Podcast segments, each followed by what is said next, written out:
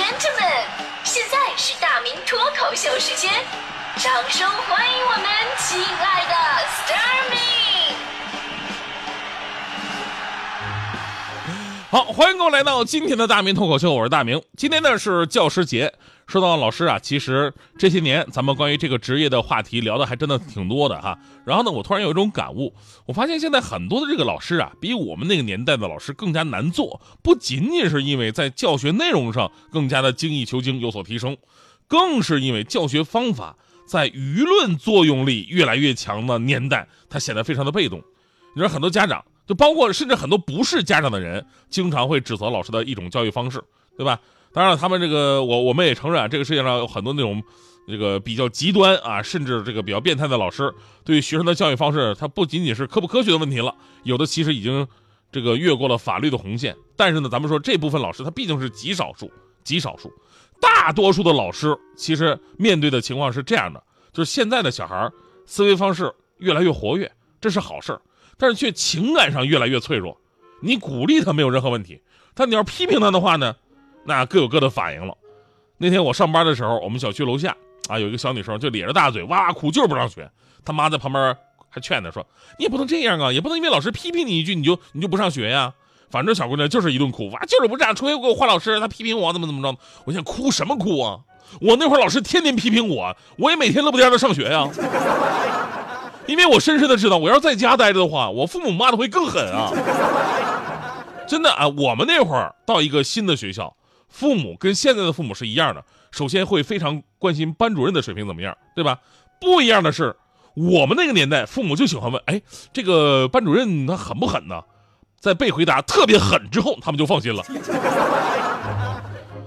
当然我们说这个狠啊，肯定是合法合规的程度上那种狠，咱们不能偏激理解。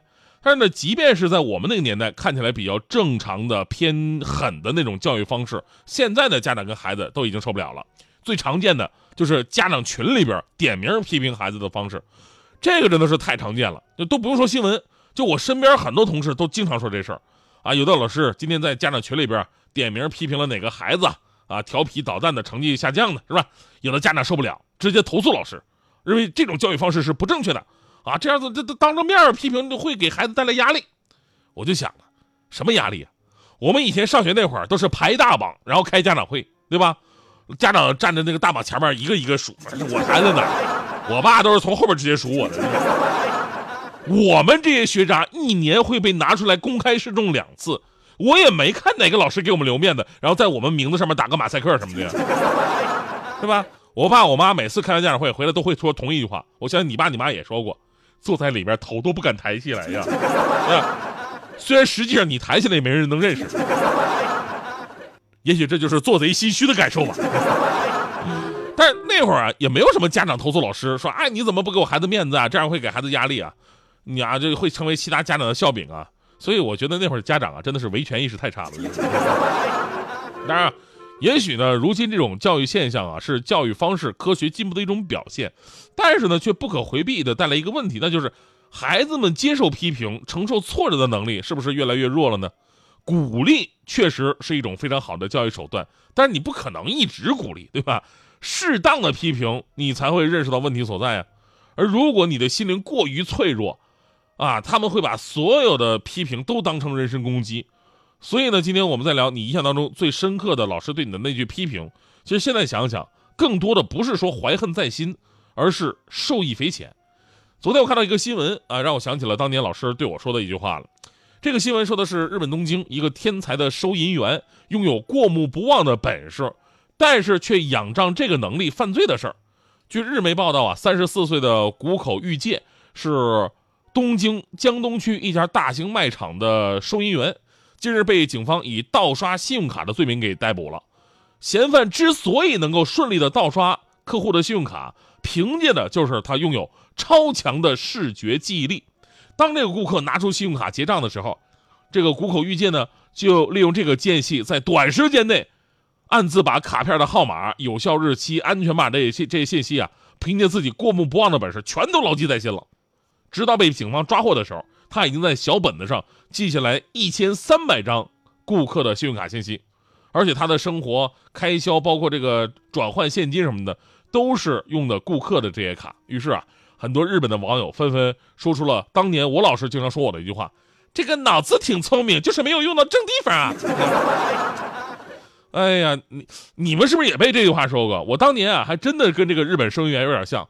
我那会儿我是个体育迷，我对体育当中的这个数据统计啊无比深刻。比方说 NBA， 哎，我在上课偷摸跟同学白活的时候呢，我说，哎，昨天这比赛你看了吗？艾弗森拿到了38分、5个篮板、8次助攻，3分球命中率60%。上一次能做到这个数据的新秀，还要数迈克尔乔丹在1985年3月18号的那场比赛。乔丹不仅拿下了40分、6个篮板、5次助攻、3次抢断、3个盖帽、0失误的全面数据，而且在比赛结束之后还放肆的吃了1个汉堡、2个鸡翅、3个吮指鸡块、16根薯条的超级套餐。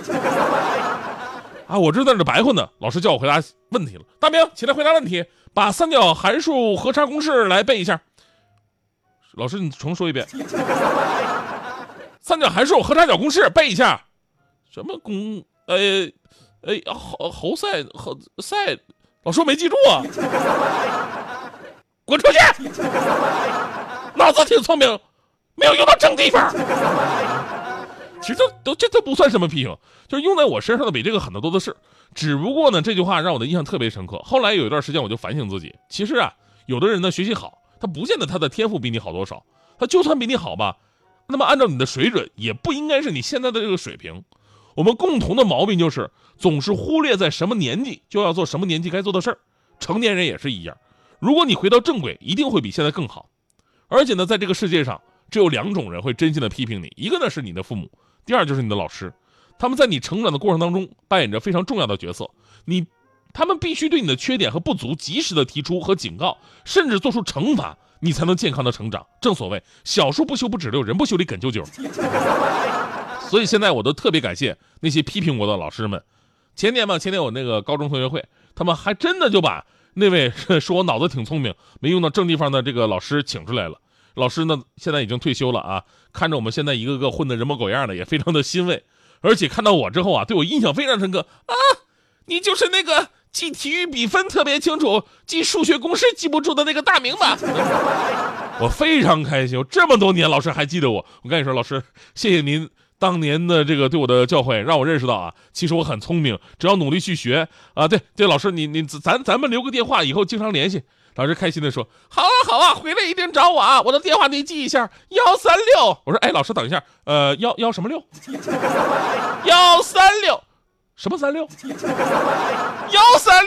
什么？13，你以后还是别找我了，千万出去别说数学是我教的。我收回以前的话，你这个孩子啊，是真傻呀。看着你走的倔强，头也不回，我该不该挽回？每一次都是这样跑了又追。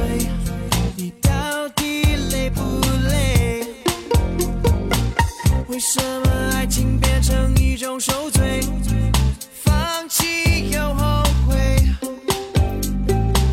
如果是你的感觉已无所谓，就让我把爱收回。Julia， 不要拖泥又带水，错与对，是与非，去面对。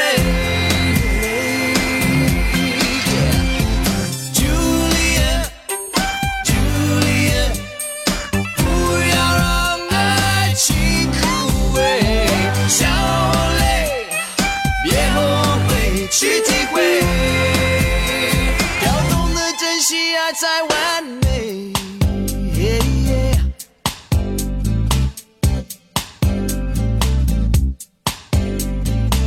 看着你走的倔强，头也不回，我该不该挽回？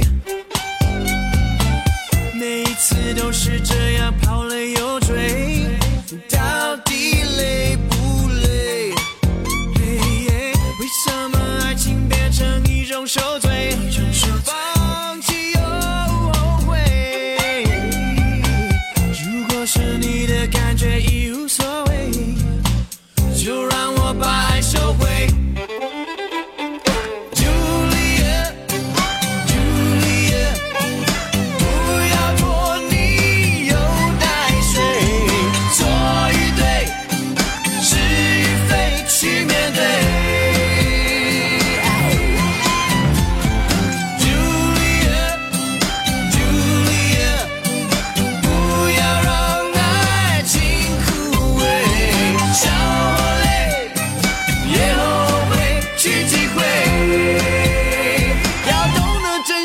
猜。